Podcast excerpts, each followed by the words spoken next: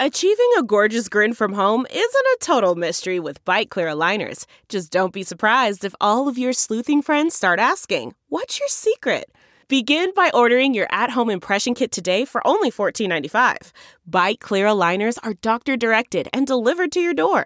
Treatment costs thousands less than braces. Plus, they offer flexible financing, accept eligible insurance, and you can pay with your HSA FSA. Get 80% off your impression kit when you use code WONDERY at Byte.com. That's B-Y-T-E dot com. Start your confidence journey today with Byte. The rain barrel effect. How a 6,000 year old answer holds the secret to finally getting well, losing weight, and feeling alive again. It's Dr. Stephen Cabral's latest book, one of four he has authored or co authored, in addition to over 1,100 published articles in magazines like Men's and Women's Health. He's the founder of the Cabral Wellness Institute, as well as his highly regarded daily podcast, The Cabral Concept. In Dr. Cabral's online in Boston practice, they have completed over 250,000 client appointments where they use functional medicine lab testing and personalized wellness plans to help people rebalance their mind and body to recover from autoimmune, thyroid, fatigue, hormone, weight gain, mood, skin, and dozens of other really hard to treat health conditions. Dr. Cabral is a patient himself, having been diagnosed at 17 with a life altering illness and given pretty much no hope for recovery. It was then he started on his own journey of healing, finding the root cause of chronic conditions and helping others live better and healthier lives. Joining me today from Boston, Dr. Cabral himself. Stephen, it's so great to meet you. Thanks for connecting. It's great to meet you as well, and thank you for having me on. I appreciate it. I am really excited looking at the topics that you've got covered, the things that you talk about in your own podcast and through your books. I'm really quite fascinated. So it's nice to know that you're here and living a healthy life because I think when I looked back at some of the research, at the age of 17, you really thought this wasn't actually going to be the life you were living. Not at all. No, not at all. And, and even before that, I had a very uh, poor health uh, in childhood. And looking back on it, I mean, that is not a normal childhood. Being on antibiotics three, four, five times a year, getting your tonsils removed, your adenoids, having tubes put in your ears. I mean, that is not a, a normal upbringing. But to be honest, we each have our own normal, right? And so that's all that I knew. And I thought that that is how kids were supposed to be brought up. And now that I have my own five and seven year old daughters, um, I can try to do better, I believe, by them. But now, keep in mind, that was the best that my parents could do for me because it's what they knew. So I never try to judge anyone, and I certainly don't even judge the doctors that put me on all those uh, antibiotics. They were doing the best that they could do. I just think in 2019, now 2020, uh, we can do so much better. When you were a kid, kind of going through these experiences and, and never quite feeling good, I mean, I realized that this was your your normal.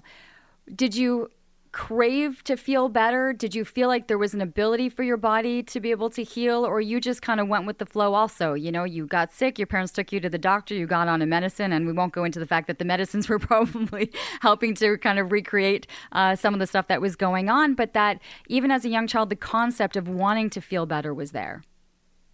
No, you know what? That it really was my normal. I think there's a lot of people kind of sleepwalking through life. They're groggy. They wake up. They grab a pot of coffee. Uh, they go through the movements. They feel bloated. They feel run down. They have low energy, low libido, low endurance, and they just kind of say, "Well, that's part of the aging process." And that's, but it's not true. Like that's the media version of what we've been fed to be true about our health. Is that well, you know, after 20 years old or so, things start to go downhill. By 40, you know, you're going to start to get aches and pains and um, it is the dogma that's out there right now. And so I didn't believe that there was anything abnormal about this at all. Now, when I got very sick at 17, I said, This can't be right. This can't be normal. I can't live the rest of my life like this because uh, it was no life to live it. It certainly wasn't. Not, not anything that I would want to go through uh, the next 30, 40, or 60 years like that. So, I mean, at 17, there's enough of an education to realize that there's research out there, there's a different type of a path. So, what, what was that aha moment at 17 to be able to say, where am I going to look? How am I going to, you know, move forward in a different way than I've been doing up until now? Yeah, and I and I agree, and, and that's why it's all about education. And it's really empowering people as much as we can. You know, with part with podcasts like this, it's just trying to get that out to people because we have to go back. This is the late '90s, and I'm growing up in Medford, Massachusetts. Uh, people had computers, but we didn't have one. There was there was no real internet unless you had an AOL disk to put in the computer and wait 10 minutes for it to crank through different IP addresses, right? So like I didn't really have access to information. So for 2 years, I went from MD to MD, specialist to specialist and they looked at my blood work and they're like yeah it's a little off but there's nothing that we can really see and that was the problem so for two years i was just hoping and waiting for an answer and then finally, we just we got no answers. So we said, "Oh, okay, there's this thing now. There's these alternative health doctors. Well, what's that all about?"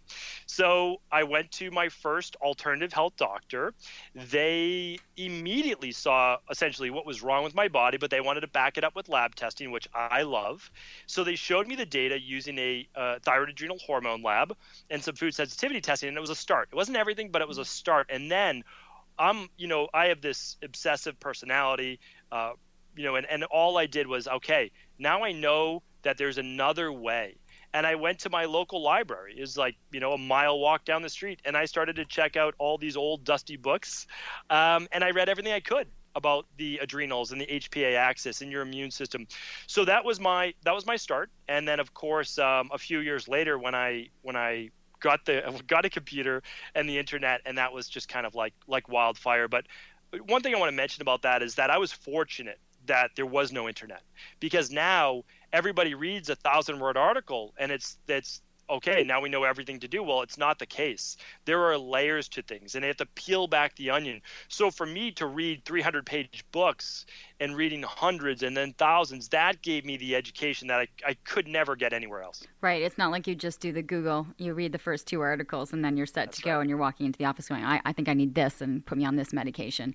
I, I love the I, I have a lot of naturopath on the on the show, uh, simply because I find they each come about it and they each come at this profession with a different background and a different desire to be able to educate people and know that there are different ways that the body can heal because essentially the body wants to heal itself and we don't always give it that opportunity. So going through medicine and, and following the naturopathic doctor route, what were you most excited about doing and studying and helping your patients with? So ultimately I spent 10 years trying to get well, which is a ridiculous amount of time. No one should have to go through that. But as I look back now, um, I'm very grateful for that. I really am because I never would have gone down so many different paths to try to see what worked and what didn't work. And what works for one person isn't necessarily going to work for another to a certain degree. So what I did was eventually I met uh, my mentor, Dr. Pete, when I was about 26 years old or so. And over the course of the next six months, I found the missing pieces. There's always a couple missing pieces. People are typically just a few labs or missing pieces away from getting well. That's really it. And then I was a sick kid all of a sudden. Yes, I was getting progressively get better, but I would always relapse. I would always relapse every couple months, and I never knew why. Part of it was I was on 30 different supplements, and I was on this, and I was on that. So you never know kind of what's helping and then why it doesn't work. So she pulled it all together for me. She combined um, state of the art functional medicine with Ayurvedic medicine and explained a bit about genetics as well. So when I learned that, I knew what I was predisposed to, but I knew that my genetics didn't necessarily mean I had to be sick. Then she ran lab tests, figured out exactly what was off in my system, and combined that with my natural body type. That was an eye opener. I mean, keep in mind, I'm, I'm again, I, I, only say this to show that I'm an obsessive personality. And I still didn't figure it out. Thousands of books, meeting with over 50 different practitioners, spending tens of thousands of dollars on uh, meeting with all these different practitioners. Still was relapsing. Meet with her. She doesn't even charge me, which is completely insane because she's at the end of her practice. I mean, she's she's in her late 60s, almost 70, and I reached out to her. I took a bus to Maine to go meet with her. You know, like I was all in, uh, just because she spoke to me. Like I just I felt like whatever reason, like she was going to have the answer. I felt like that many times before, but she did it. And because of that, I took uh, a path which I said, okay, I'm going to actually go study overseas. So my internships were set up for me to study in Ayurveda, traditional Chinese medicine, uh, functional medicine, bioregulatory medicine, and I studied in a bunch of different countries all over the world. And I was expecting to find that silver bullet and what I realized was that every form of medicine holds the answer that someone is looking for, but not every person fits into every form of medicine all of the time. So now what I believe in is getting rid of the ego in medicine and having a true integrative based practice. And, and that's where I'm at today. I'm going to stop you there because I, I can't wait to I can't wait to move forward. But when you were talking about you know meeting with this doctor and and going through some of this testing, you know you, you mentioned those three things, right? Was you know the genetics, and I, I find epigenetics is fascinating in itself as to what our, our bodies are holding from trauma of past generations. But when you talk about the Ayurvedic medicine. I mean, at that point, I, I'm hoping I didn't lose my listeners kind of going, uh, there's a word I'm not quite familiar with and I've right. just checked out. What did you mean by that? So that they have an understanding as we move forward what you're referring to and why that's a, a different kind of outlook than what we're accustomed to. Well, and we have to be careful because this is a rabbit hole that you can never come back out of, right? So, I realize that, yes. Ayurvedic medicine is the oldest form of medicine in the world. Um, it is the form of medicine that all other forms are based off of. It's 6,000 years old. They actually had a form of plastic surgery back then. Uh, all of the manuals are pretty well kept.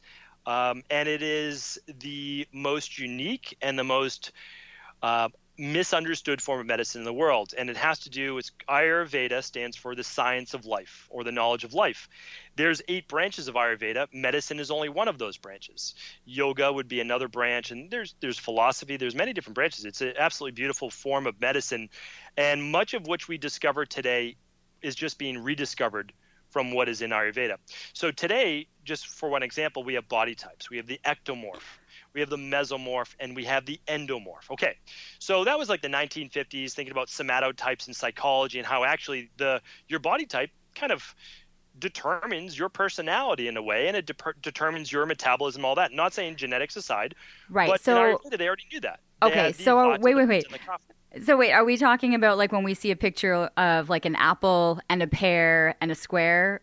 Kind of, are we referring like you know trying to not to dumb it down, yes. but like when we talk about body types, right? We have this picture or we have this way of, of thinking of how bodies are created or how we carry our weight or how we carry our body.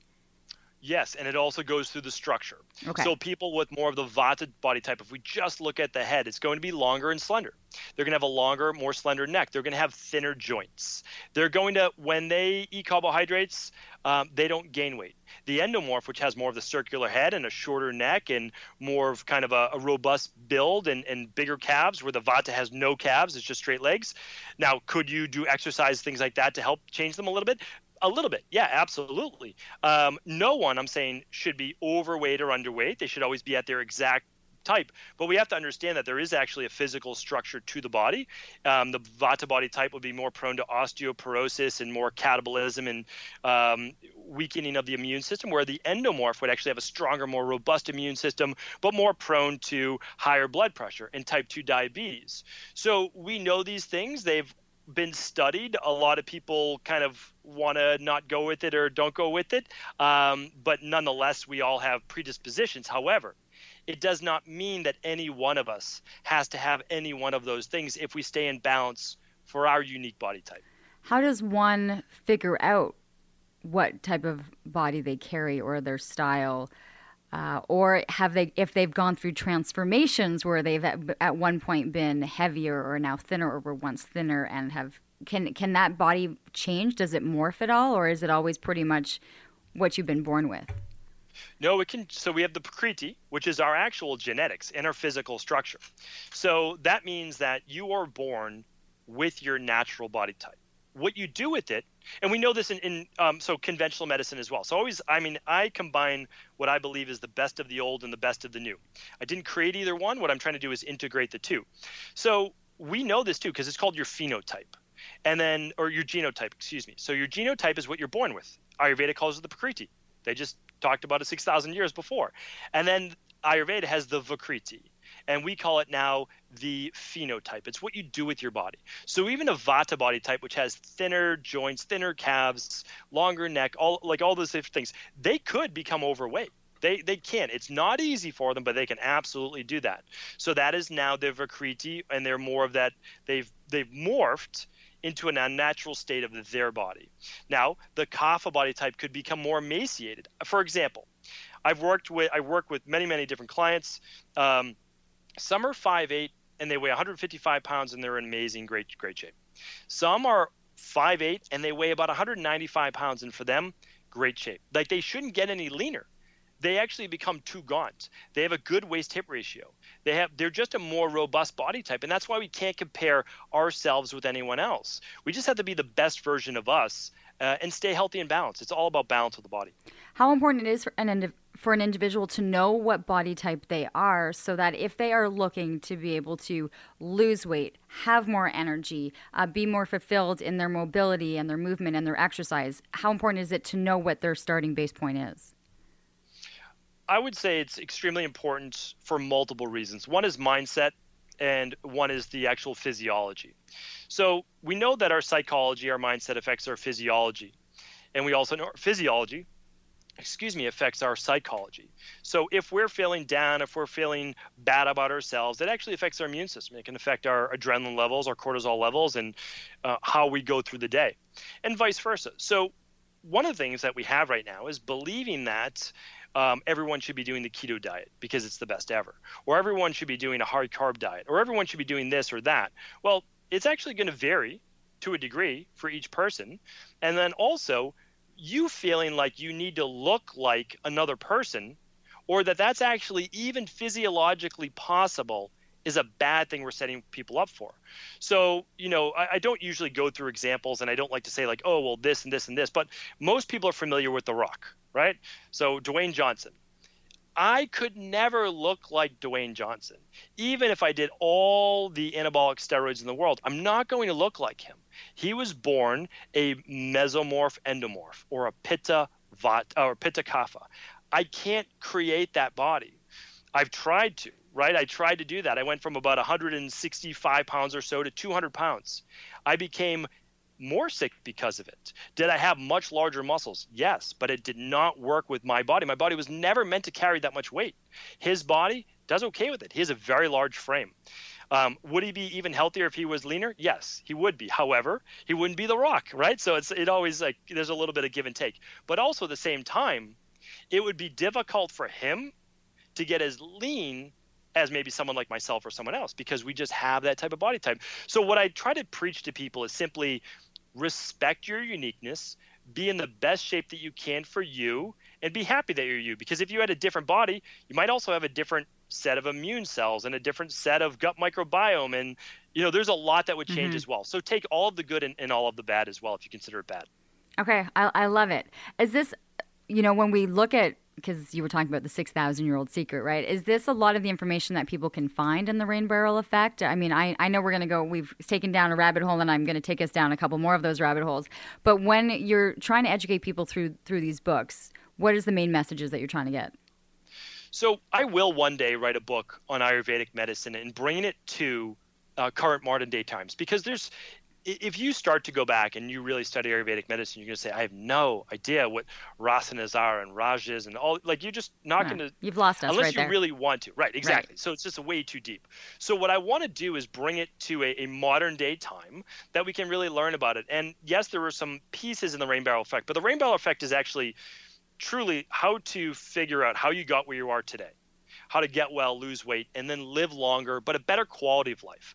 On my podcast, I don't know that I'll be able to find it right now, but maybe we can link it up. Of I, what I did was I actually matched up celebrity body types, and then you can kind of look at your body type to see which one you might match up best with. It's it's not perfect, but it's much better than doing a quiz. Because I'll tell you this: every female that does a quiz typically puts herself in more of the Vata based uh, category. Every male that does the qu- quiz usually puts himself in the pitta base category because we've been told that that's the ideal. And so, very dangerous for to do a quiz on our own. Have someone else do the quiz for you, someone that knows you really well, and then those, those work better. And I can link up one of those as well. Okay, I love that. I, well, I'm definitely going to be sending people to the podcast and to the website because there's so much information there. And it was interesting because when I look at the amount of clients that have been through your system and i know a lot of them are going online but a lot of them are coming in. What what are we referring to when we talk about a functional medicine lab? You know right off the top it's like there's the question right there. What can people expect? What are they looking to find Yeah, it's a great. That is a great question, and I often do take that for granted, um, because when you live in it every day, right, you kind of forget, like, oh, everybody doesn't know what functional medicine is. Well, functional medicine is looking at lab work beyond just your annual physical blood work. So let's say you go to your PCP, and every year they do a wellness-based check. They look at your cholesterol and your triglycerides and your red blood cells and everything, and they typically say, okay, everything looked in range, or you know, we're gonna have to keep an eye on this number. We'll just wait and see. Well, that's not what functional medicine is. Functional medicine doesn't care necessarily if you're out of range or in range. They look for optimal. Now, remember, it's the bottom 2.5% and the top 2.5% that's out of range. That's it.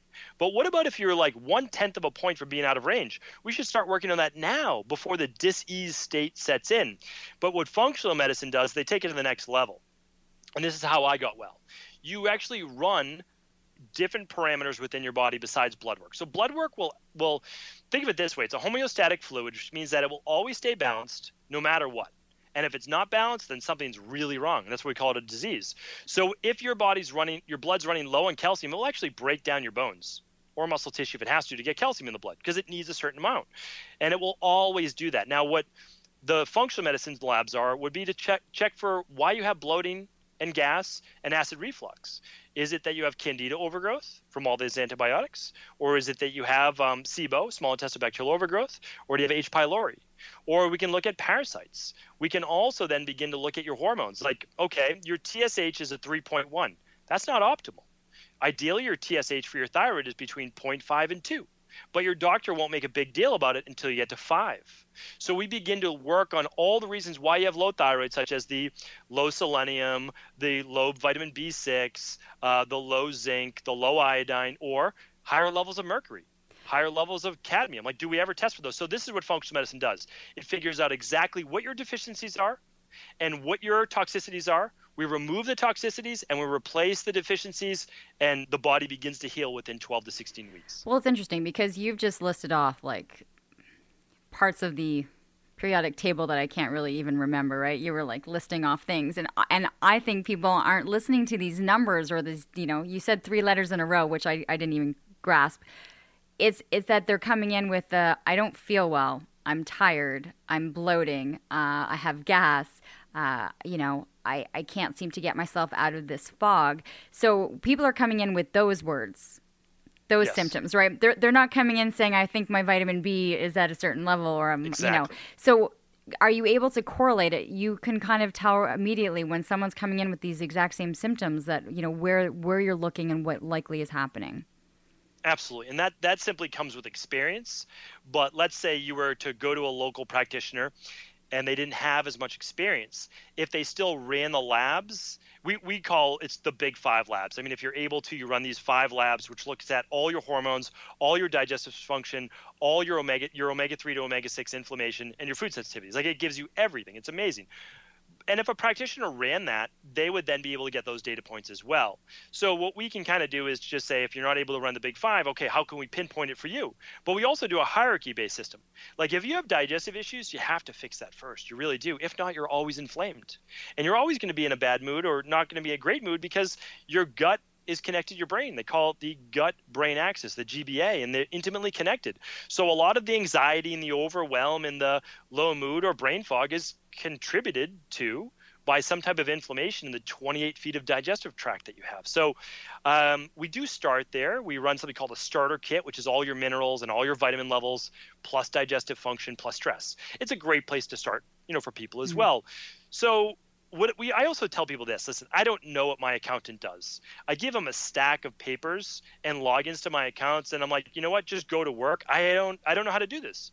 And I know at the end of the day, he saves me a lot of money for taxes. And when I people come to us or another practitioner they don't know how to do it. That's okay. We explain to them what's going on, what their levels are, and then here's the program of what to do. Like, so you don't need to become an expert. Um, mm-hmm. You don't have to, especially if it's not a passion of yours. Maybe you are a great accountant and you're not feeling well digestively, and you just want to get well. So we do that. You came back a lot to to gut health, and I think over the last couple of months, and, and some of the guests that I've had on, it, it's really trying to let people in and really open up to the concept that whatever is happening in their gut is really affecting their overall health. And I think, do you find people are a little bit more educated these days or that they're understanding this concept or that they're starting to to clue in that the two the, the gut and the brain are really relevant and combined and if they want to see any change that's where it's going to start I do find that. The problem is there's all these snippets of information. So we're we have to do a lot more than re-educating. So people sometimes believe um, you have digestive issues, just take a probiotic. And it's simply not the case. Like if you have SIBO, which is small intestinal bacterial overgrowth, and you take a probiotic, you're going to make things worse. You already have bacterial overgrowth. Adding more bacteria is not going to make it better.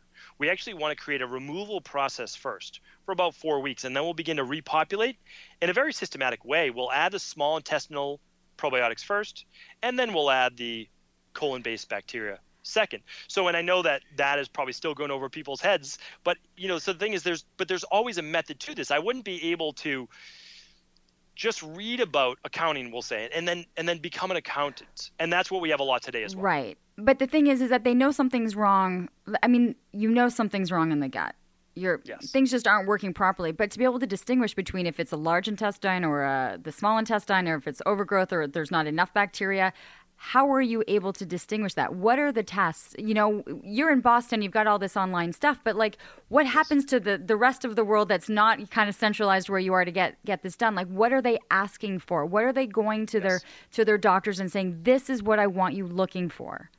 Yeah, and I'm happy to t- I mean that's that is why, you know, I I do the daily show. People like why do you do a daily show? It's simply because we can't we're not going to be able to work with every person in the world. I mean, it's just no matter what. I I had a, a wellness center. We were doing 12, 20,000 appointments a year. And the I got people to approach me, we should franchise this, we should do all these different things. And I said, so we could do what, 60,000 appointments a year? Uh, what if I was able to go online and reach 20,000 people a day? So that was my goal. That was my goal with the podcast. And I feel like it's a greater good, right? I just feel like we're able to reach more people that way. And I tell people, and it's all listed on the website, we these, none of these are our labs. We we're not in the lab business. We're in the helping people get results business. So what we do is we read the labs, we get them the labs because you have to have a doctor sign off on it. And if you have digestive issues, you're going to run three labs: the organic acids test, the stool test, a three-day stool test, and an IgG food sensitivity test. And you can work with a local integrative health practitioner. You can work with a functional medicine doctor that specializes in this, um, and you can do that, or you can do it with us at Equilibrium Nutrition, and you can order it in 19 countries around the world. So we still try to help people as much as we can, but the bottom line is um, you're going to be able to figure out what's wrong with you. I honestly believe that, and it's a matter of simply getting frustrated enough to say, okay, I'm gonna I'm gonna run a lab. You mentioned, sorry, because you mentioned stool and a couple of things in the same sentence. So that immediately got me thinking about these detoxes, right? And yes. some and you know, thankfully we didn't have the Google machine 20 years ago when you'd see people posting, you know, what happens when they do a certain type of a detox. And, you know, you've got these threads of things happening or you've got these juice cleanse. So many people are trying to get in on this, on these cleanses, and kind of people have irritable bowels. So let's try to kind of move things through. What's your take on that? And how, how aware do people need to be on the fact that there's kind of like a hundred different kinds of cleanses that people are trying to push?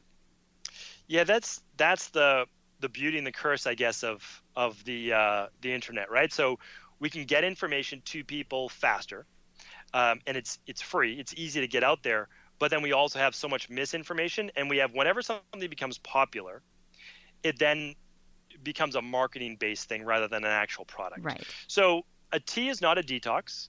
Juices are not detoxes. Intestinal cleanses are not detoxes they they have their time and place. I actually have no problem with those. So when I was over in India and Sri Lanka, we would use specific types of teas as a laxative if we needed to.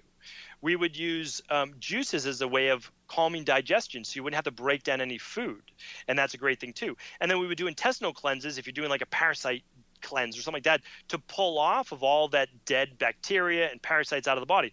All are great, but a detox should mimic or enhance how your liver works. So your liver actually has two different steps that it uses every second of every day. And it filters all of the blood in your body every six minutes. Your liver is this big organ located under the right side of your rib cage. And hopefully you'll never think about it for the rest of your life because if it's functioning well, you never think about it. But what happens today that's very different than even 100 years ago is we now have over 77,000 man made chemicals in, in the body. So, or 77,000 man made chemicals in the environment. The average woman right now is exposed to 126 potential cancer causing chemicals before she leaves the house in the morning. Because the average product, such as a shampoo or conditioner, contains about 12 different chemicals.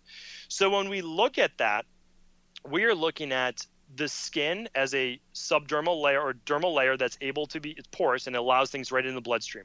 Well, we don't think about it, but our body has to detox those or we literally get sick. We can literally die from those things. Now, here's the thing. The good news is that our liver is always detoxing.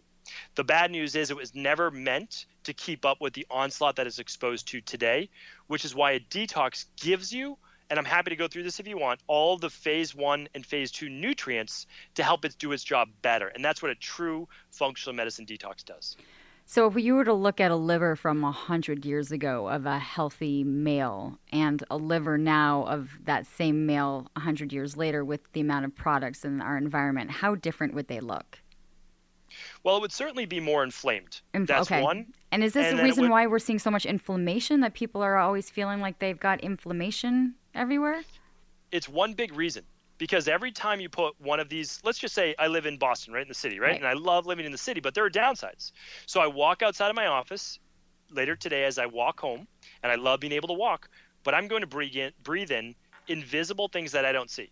It's going to be brake dust from cars. It's going to be exhaust. It's going to be uh, fumes from the trains. It's going to be you know burning rubber, like all of those things. And my body, you don't you don't get a free pass. Those come in as essentially gases and they still have to be broken down by the liver. So yes, it's one more reason that think of it as like um, your body has to ramp up because of it. So immune cells have to get ramped up. The liver has to do uh, more work. It's also one of the reasons why we're more fatigued because our body's always having to work against all these environmental based triggers. Now, many of them we can we can get rid of. Like we can go to a, a nonprofit site like the Environmental Working Group (EWG.org), and we can look at their skin-based products, their laundry detergents, and we can get then cleaner-based products. And so I tell people, listen, you can't live every day of your life in worry. What you need to do is the best that you can, and then enjoy life. That's it. And so that's how we go about it. But we also know that even in Ayurvedic times, they did a quarterly detox and it's built into most religions as well through fasting. Now, we should be using that more today than ever, but we don't. We never talk about it. Can I ask you about your thoughts on intermittent fasting and how you see this? Or are we coming back to each different body type is going to react differently to what it is that they need for their body type and, and, and their makeup? You've already figured me out, yes.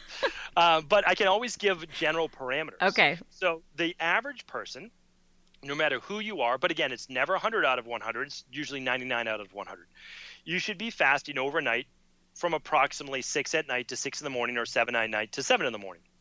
I can we can do a whole podcast just on this on why those times and all that. But basically stop eating 2 to 3 hours before bed. Now people will always come in with every contradiction about hypoglycemia and all yes, that you're the 1%. But again, that's an actual dis-ease in the body that you need to correct. And then in 12 to 16 weeks, then you can go back to doing that as well, like regular healthy people.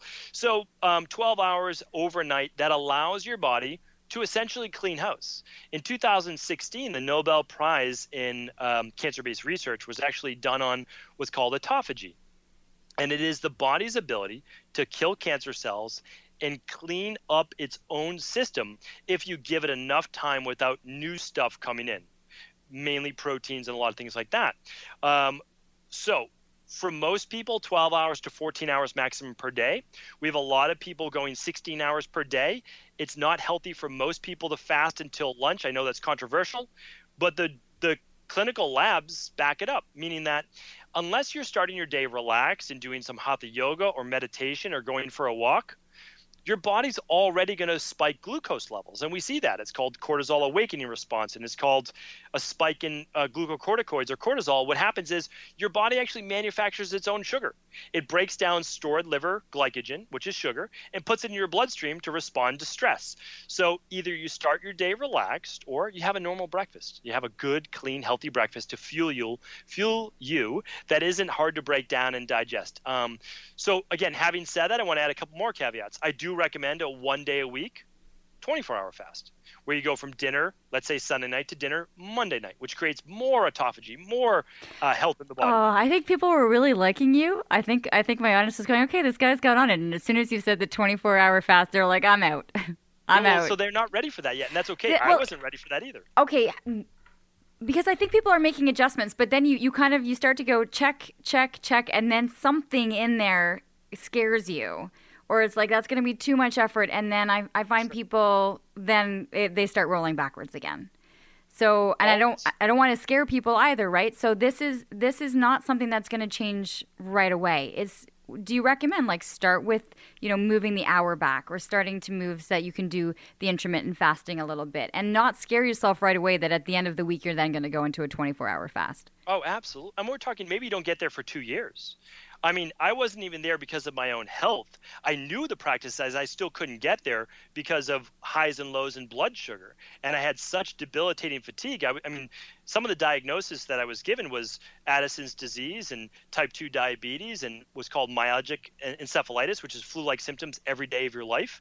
Um, I, I mean, it was it was awful. I mean, I was depressed. I was anxious. I had OCD. I mean, body my body and mind were a mess. I couldn't even do these things. So what could I do? I did what I could do, and I didn't let what I couldn't do hold me back from doing what I could. And then when I started to do a little bit better, I tried a little bit more. And that's all I want for people. I mean, people are going gung ho into exercise programs. It's the same thing. Start with walking, work up to 10,000 steps per day. And if your excuse is, well, I can't because of bone spurs in my feet, then hop on an upright bike. Do what you can do and then you can move into some body weight exercises. And then you can move into some you know good cardiovascular work. And then you could do some HIIT based training. Don't start with HIIT training. You'll get discouraged. You'll be too sore. Work up to it. And so it's the same thing for people and it's the same thing with intermittent fasting. Um, if all you can do is not eat for an hour or two before bed and you're used to snacking right before bed it is i mean that was a great mm-hmm. suggestion. Mm-hmm. that is a great place to start. Have a glass of chamomile tea instead of your food before bed. Have a glass of ginger tea for digestion. All of those are amazing to do, and they don't count as, as eating before bed. I hope you don't mind if I get a little personal, but I, I, noticed at the at the beginning you did talk about being a father and having two young girls, and so when you now look at their upbringing, the products that they're having, their health, and and knowing what your childhood was like, how much emphasis do you put on getting certain things and certain behaviors into our children now so that we're actually kind of in the prevention mode as as young kids so that we're fighting we're already starting to be preventative of certain diseases as in our youth. Absolutely but it really what i'm trying to do and my oldest daughter is now just kind of at that that cutoff point and she has a very strong mind of her own and she'll let me know all about it. And uh, and some that's why there's nature and there's also nurture. We're doing our best to nurture their nature, right? And so, what I'm really working on is the subconscious mind more than anything else. I'm trying to impress upon them principles and philosophies so that no matter what they encounter in life, they'll understand that there are good and bad repercussions. So, if they eat this food, I'm not always going to say no. And I'm going to ask them, or they're going to let me know, how do they feel after it? And my daughter, who loves cheese, okay, you, you want to try some cheese? Go ahead, try some cheese. And then she's like, oh, daddy, my stomach hurts. Because we're making them just self aware. Not hypochondriacs, not worried about that, because that's what I was, but simply body self aware. When they have a headache or they have something wrong, they let us know. And we use things like magnesium rather than Tylenol. And so we're teaching them that they can reach for vitamins and minerals and herbs and also when not to, they want that second helping of whatever we ask them do you think that that will be good for your belly and they kind of look down and we, they know it's not the right decision but they may do it anyways and we let them make that decision but they're learning along the way so um, I'm not perfect. My wife's not perfect, but we do our best. Okay, when you talk about nurture versus nurture versus nature, if you can, what would your top three things be that you want to be able to implement into a child's diet, or as a parent, three things that you can incorporate now to be able to get them uh, their systems maybe building up the right immune, the right system to have a healthier life? Yes. So even in children, um, they can go 12 hours without eating. So that oh, allows. Oh, come on. They're going to be bored. They're going to be rummaging through the kitchen. They're going to be kind of starting the tantrum modes. well, well gonna... here's the thing. But, but think about it, though. They yeah. should be getting 10 hours of sleep a night, right? So now all we're really holding back is a little bit before bed. And that's all we try to do to still get that. Now, we're not teaching that principle, but we're also for dinner giving them something with complex carbohydrates, good fats, and protein so that they're not immediately hungry within an hour after dinner. Um, so, what we're trying to do, again, not perfect, is keep sugar and processed foods out of their diet as much as possible. If we're at a birthday party, do I not let them have one specific thing? No, probably not. I'm probably going to let them have it. That's every once in a while. Now, if it's food dyes and all of that, then they're not having it. And they know why they know that that's not good for their health. I'm not going to put any, I'm not going to allow my daughters in harm's way that something has food dye in it just because then they don't get to go along with the crowd. Okay, wh- why food dye? Why is that? You're pretty adamant about that. So this is going to apply not only for children but for all of us. What's the food dye factor? So food dye, we think of it as as a cute number, a yellow five, a red three, a blue two, and we're like, oh yeah, it just has this color in it. Well, that color is actually the same pigment they put in paint it is paint. And we're putting that in our beverages or our food for no other reason than to make it a bright color for marketing reasons. When you look at a Gatorade or something like that and it's neon yellow, that color does not exist in nature. If you wanted to use a food coloring, you could use turmeric for yellow. You could use spirulina for a blue green. You can use beets for a red. And we do those things and we teach at the same time about where their food comes from and what they're eating. So we're educating people are like, oh, I don't want to take the time. I understand, but eventually your kids become adults and it's harder to change as an adult. And, and it takes one to know one. I still have those ingrained tastes of fruity pebbles and little Debbie snacks and Kool Aid and all the things that I had when I was little, right? Come on, like a so piece of licorice. Have... Like licorice, I thought I, I hear is like one of the worst culprits of the food dyes. Uh, it, it, it, could be right, but you could get, I guess, a natural licorice, which kids wouldn't eat, right? Because it's bitter. It wouldn't have that uh, that that flavor to it. Um, and and that does, I don't want them to literally pervert their taste buds. So what we're trying to do is get as many good veggies and things like that in now. Um, they just have to take a bite. They don't have to finish it if they they don't want to. We're not going to force it upon them because that also then sets up um, issues around food. But we need to you need your kids to taste certain foods at least six times is the minimum for them to even start to begin to say, okay, like this is what a normal food tastes like. Because the more sweet they get, we're hardwired for sweet because it allows us to, well, we expected there to be minerals along with it with fruit and nature, but it would allow us during harvest time to put on some weight. And it would allow us then to go through a period of time where we might have less food. Um, so, again, our bodies are always going to be hardwired to sugar. We have to be very careful uh, with that nowadays. Oh gosh, there's like a so many things that I want to get to, and I'm already looking at the clock. Can I? Do you mind? I want to go back a little bit to when you were traveling in different parts of the world and seeing how medicine was viewed. How different are are we seeing things when you when you look at ancient medicine and practices and what we have created in North America? Like, how different has it really ha, has it become? Yeah, it, and it's so different. I mean, it really is. We have the best doctors in the world in the U.S. We really do. In terms of, um, if you just look at the overall population in hospitals, like the very best technology, some of the most brilliant minds are a mile down the street from me at Harvard, at MIT, and Tufts, and Boston University. Not to mention all the other great um, universities as well.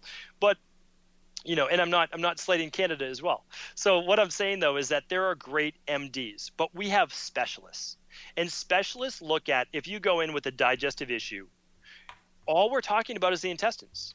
We're not talking about how the sympathetic nervous system and stress begins to shut down digestion. If you come in with low energy, we're not talking about digestion. We're just talking maybe about thyroid. If we're talking about thyroid, we're not talking about heavy metals. It's so disconnected. Whereas when I'm overseas, mm-hmm. everything's connected. And the other big point is this is that in the US and in Canada and Australia, when I say US, I mean Western based right. worlds so, what I'm talking about here is that we focus always on accumulation. What more do you need? Oh, you're tired? Here's some B12. Oh, maybe you need some CoQ10.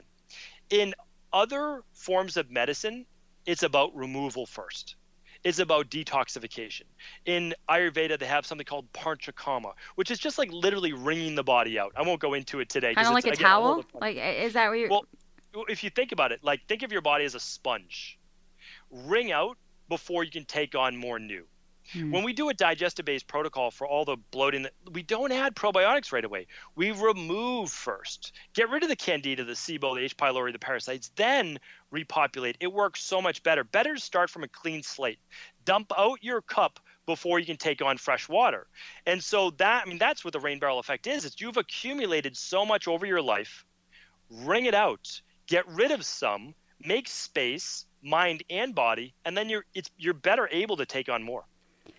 I think maybe just because I've become uh, much more aware and much more much more practicing a, of a meditation and then understanding the chakras and understanding the body and how we are so aligned in our energies. And so when you talk about it's the overall, I, I like the reference, right? We're so we're so specialized here now with you know the medicine that we look at and to understand that the whole body is so connected is that people need to understand that. Every aspect of our body the energy the movement the flow is connected. And when something's off it's it's it's a break in the chain. Without a doubt. Exactly. That's exactly correct. And when you pull on one part of the chain the whole chain feels it. We don't think we just we think it's just feeling it at that exact point but it's it's all connected. That's the endpoint, right? That's right. the referred pain. So when someone has a like, there's probably a, many people listening to this show with Hashimoto's or hypothyroidism, low thyroid. Well, I can tell you this: your thyroid will go back to functioning perfectly normal if it's given the uh, iodine, selenium, zinc, B6, all the nutrients it needs, and you also get rid of the cadmium, mercury, aluminum, heavy metals that might be affecting it, or the gut-based permeability, the leaky gut with the proteins and the gluten and the dairy that could be attaching to, and then your immune system attacking your thyroid, or it's a high level of sympathetic nervous system stress, which when you raise your adrenal levels, HPA axis dysfunction is called, that actually begins to shut down the thyroid. So I know it was a lot and I said it fast. Well, it's four main ways that are very easy to check. And the reason why I said it like that is because there's always an answer to whatever ails you. I didn't know it for 10 years, but somebody knew it. I just took me 10 years to find that person. But there's always an answer. There is no uncurable disease out there.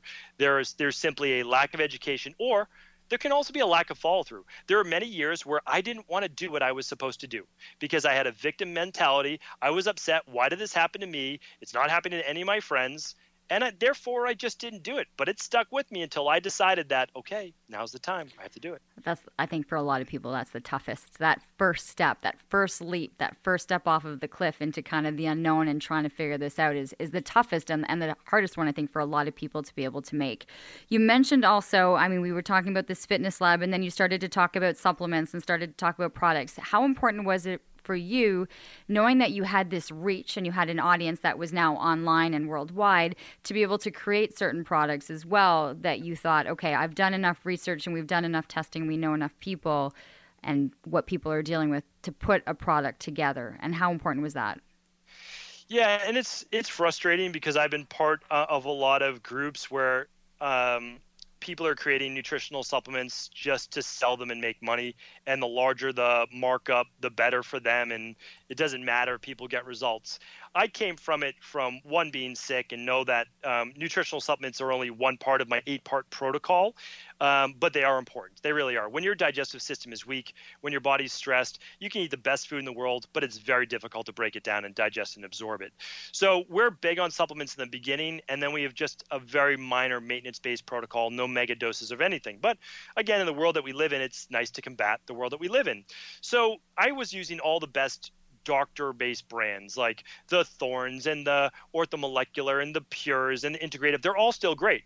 But we started doing such volume that they couldn't keep up with what we were doing because we're only one. I mean, I have a keep in mind before I was ever online, I was all this is all in person practice. I mean, people came to Boston from well, mainly from Boston, but places all over the world. And then I started to do more virtual, and now it's essentially 100% virtual. Um, and what I wanted to do was take the products that I know and love, but add more to it. So never take away, but always add more. What did I learn from my studies overseas that I could also add to make this a more synergistic product? You'll almost never see us say, oh, just take this one B12. It's always always use the complex of all the B vitamins. They work better together. We don't try to do green medicine where you take this one thing for this and we expect you to get better.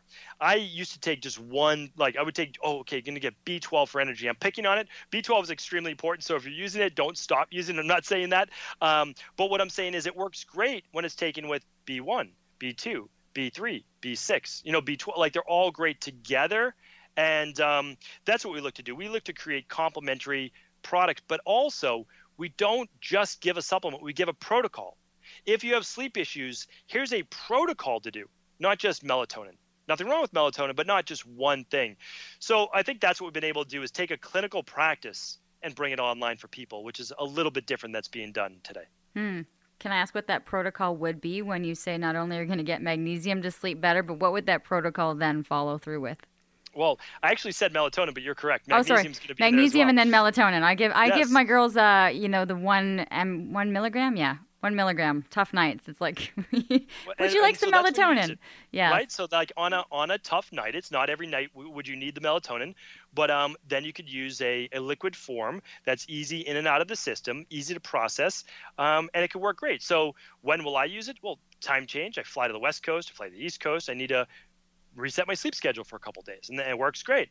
So um, the sleep. So when you talk about a protocol, you always want to think about there is more than one action for why you're in the state that you're in. So let's say you can't sleep. We're looking at three main actions. One, not enough melatonin production. Number two, too higher levels of cortisol. So cortisol is too high, which won't allow melatonin to fall. Um, or the sympathetic nervous system is really ramped up. That means your fight or flight's ramped up. When would you? What would you use for that? Magnesium. What would you use if your cortisol levels were too high? You would use something called ashwagandha or phosphoserine, clinically proven to lower cortisol levels naturally. Melatonin would ramp up your melatonin levels naturally. Not a mega dose, but a, nice dose, somewhere between usually two and five milligrams. We usually use between one and three milligrams because we go on the more conservative dose. And the last part would then finally be okay, if you're not producing enough neurotransmitters like serotonin, then you can actually calm the body and mind to get into that deeper, more relaxed state. So, what we do though is always work top level. Most people may not need the precursors to serotonin yet because, in how the body works, is if you get enough of the precursors, such as melatonin, it will end up being able to make and recycle into serotonin during the day. So we try to give the whole protocol where people don't need to figure it out for themselves, work on the nervous system, work on cortisol, work on melatonin, and you get all of it combined in one. Hmm, I like it. And because you did that so quickly, I'm going to bring up the other thing that I had I want to get to was the low libido. We got we got sleep, so just get the libido up too, and maybe you're going to sleep better after that. But what would be your, your give me a couple things for the for the low libido? So we always look at why low libido, you know, because there's always a reason why. And a lot of times it goes back to are you stuck in that fight or flight state? Because if you are, you're in more of a survival state, more worried about you're you're anxious, you're overwhelmed, um, you're irritable, and probably the last thing that on your mind is having sex right? Like it's just probably not when you're in fight or flight because your body's shifting over to, I need to get out of this very stressful situation. So that's one. The second, though, is also lower levels of thyroid, lower levels of iron, lower levels of B vitamins, just to make sure that you actually are producing enough oxygen and blood flow and the anti stress in the body. So we go back to what's wrong with the body because um, having a low libido is not normal, but there's not a specific fix for it. So what we do is we look at the underlying root causes, just like there's no reason specifically for inflammation. It could come from any number of things. It's non-specific. So what we need to do is we need to understand inflammation is not a disease, but the thing that creates inflammation is the underlying root cause, gut-based injury, um, I mean, it could be anything, the toxins, and we look at those things. Then we correct those, and lo and behold, these diseases of the body, and I'll, I'll basically say is I don't believe in disease how we believe in disease. Disease is a name given to a collection of symptoms. If you have Hashimoto's, you have immune cells attacking your thyroid. Well, why are immune cells so ramped up attacking your thyroid? Wasn't happening when you were six years old. Why now at 36? There's a reason why. Same with rheumatoid arthritis. Why do you have migraines? Were you born with migraines? If not, there's most likely a reason why. Is it histamine issues? Is it leaky gut? Is it gut based permeability? Is it food sensitivities? Like, what is it? Because there's a reason why. We'll figure it out. So, what I do is I say, okay, I don't want you to be a victim of the name that you were given because I was given lots of names as well Addison's and myalgic encephalomyelitis and type 2 diabetes and rheumatoid arthritis. Well, I don't have any of those today. So, how is that possible? How did I go from disease to no disease? Is because those diseases themselves were based on underlying root causes that I then corrected, where then the disease couldn't live in my body anymore. I love that explanation you just it just it cannot live in your body anymore. You've taken you've taken control and you've given the body what it needed to heal itself. I think it, it's brilliant, and I hope people kind of listen to this and say, "Listen, you know, I've been." They they hear the diagnosis, right? They hear the ailment, and then they go with that. And to understand, it's it's about getting to that root cause. I think it, it's it's brilliant. You're able to share some of this information a lot. So, what happens on your daily podcast? Like, what little tidbits of information are you offering people, and what will people get from just subscribing or talking to or listening to the information that you have? and I always do think that that just like we were talking about earlier, it's the best place to start. Start with free information. Don't let it overwhelm you, and understand that no one podcast is going to have the answer to anything, and no one book is. But if you begin to accumulate that knowledge, you can start to look at it from different angles, and you could say, okay, all of these people are basically saying the same thing, but in different ways. There must be something to this.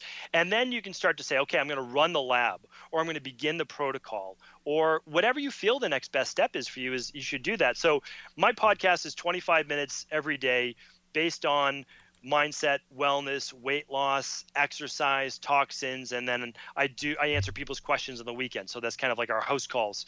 And and then over time, you'll know the right answer. You will. It will kind of gnaw at you every day and be like, all right, I have to do this. And then you'll do it. And and it'll feel right. And you know what? You won't be perfect. You're going to get it wrong. You're going to encounter obstacles. You're most likely relapse. And what you do is you learn from that, you get right back on and realize that it's one more tweak away from you getting mm-hmm. it right and there you have it. And then you can be the living example for someone else in your family, your coworkers, your sphere of friends, so that they then begin to do it too. It's the only way that people are going to be able to heal. You're not going to heal in a five minute appointment with your PCP once a year. They can't help you. They would love to help you. They have no time to work with you on these things, and they're also not educated in it the, the, information is amazing. I, I, can't believe you're doing 25 minutes a day in addition with the practice. That's amazing to have 25 minutes and, and, and take people's questions every day to be able to do that and then to be able to. It's like a house calls. It's like it's it's brilliant and congratulations on the success of what you've been able to build in Boston and with this online community and with the podcast as well. So